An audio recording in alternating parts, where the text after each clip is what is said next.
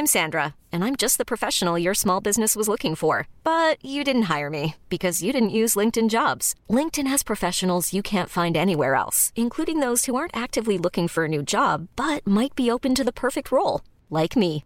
In a given month, over 70% of LinkedIn users don't visit other leading job sites. So if you're not looking on LinkedIn, you'll miss out on great candidates like Sandra. Start hiring professionals like a professional. Post your free job on linkedin.com/achieve today.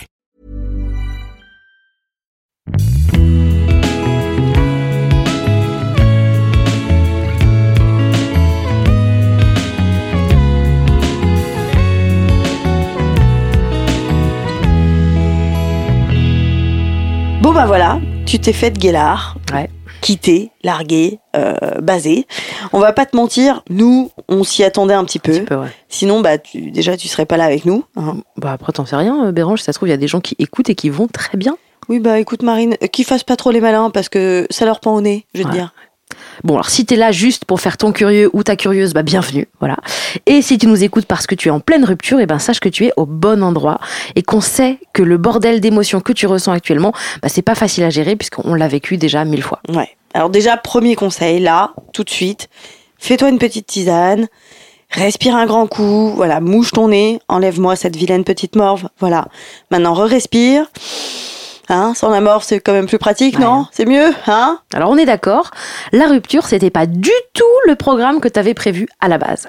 À la base, toi t'avais prévu de vivre d'amour et d'eau fraîche et de faire des compromis de temps en temps, mais grosso modo, t'avais déjà tes cadeaux pour la prochaine Saint-Val. Et ça t'allait très bien. La personne avec qui tu devais faire cette Saint-Val a fait le choix d'une scission d'équipe. Et toi, bah, tu viens d'être projeté, peut-être sans le vouloir, et peut-être sans préavis, dans un processus auquel tu ne peux pas échapper. Regarder des Le comédies deuil. romantiques en pyjama et en mangeant de la- le deuil. Le deuil. c'était ce que je voulais dire. Il va s'agir dorénavant de faire le deuil de la relation, de la personne en tant que partenaire d'amour et de toutes les projections que tu avais faites. Ben, c'est un peu comme quand tu sors de chez toi pour une après-midi, tes copines acheter des choses, flâner sur le canal, et qu'en fait tu te fais arracher ton portable dans le métro, et donc ce sera plus une journée commissariat, dépôt de plainte, faire la queue chez Bouygues, mettre un statut Facebook pour dire que t'as plus de portable. Voilà, c'est pas ce que t'avais prévu, et le programme est nettement moins fun. Et pour cela, il y a sept étapes. Alors c'est pas nous qui le disons, hein, c'est Elisabeth Kluber-Ross.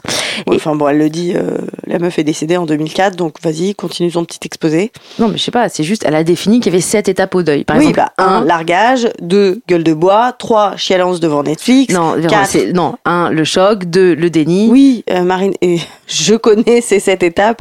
Je les ai toutes vécues. Tu te rappelles pas Pendant mon break-up Summer Tour Ah, 2017 si, d'accord. tu te, bah, tu te rappelles C'est l'année où je me suis faite larguer pendant que je voyageais beaucoup. Et du coup, j'ai vécu chaque étape à un endroit différent. Donc je vous les présente, hein, c'est cette étape. J'ai eu déjà choc à Rome. Ouais. Bon bah je vous le dis, hein, j'étais comme Rome, en ruine. Déni à Bandol. Alors là, c'est marrant, je me rappelle pas très bien de cette période parce que j'étais tout le temps dans une piscine euh, de rosée, évidemment. Oui, ben, je me rappelle. D'ailleurs, tu m'avais envoyé une photo de toi, ben, je t'ai pas reconnu. C'est-à-dire que tu avais un mulet et un maillot de bain. J'ai cru que c'était une photo de Philippe Lucas, tu sais, l'entraîneur de Ah oui, je vois bien, ouais. D'accord. Ensuite, s'en est suivi colère à Montréal. Mhm. Bon, bah, c'est simple. Pendant que je m'empiffre de Poutine, j'insultais mon ex avec un accent québécois très mal fait. Euh, de tabernacle, va te faire cuire le cul, là. Tu ramasses ta mère, tu l'assaisonnes et tu la bouffes. Comme accent québécois. Bah, c'est, c'est plus belge, ouais. Ensuite, s'en est suivi tristesse niçoise. Ouh. Bon, hein, je dirais que c'est comme une tristesse normale, mais avec des anchois. Ouais. Ensuite, résignation à Biarritz. Bon, bah là, c'est là que j'ai commencé à envisager d'autres mecs, hein, genre euh, mon prof de surf. Il s'est passé un truc avec ton professeur Non, bah non, attends. euh, il est né en 1997, et puis après, j'ai vu débouler sa meuf avec un cul qui n'existe pas, là. Ah oui, d'accord.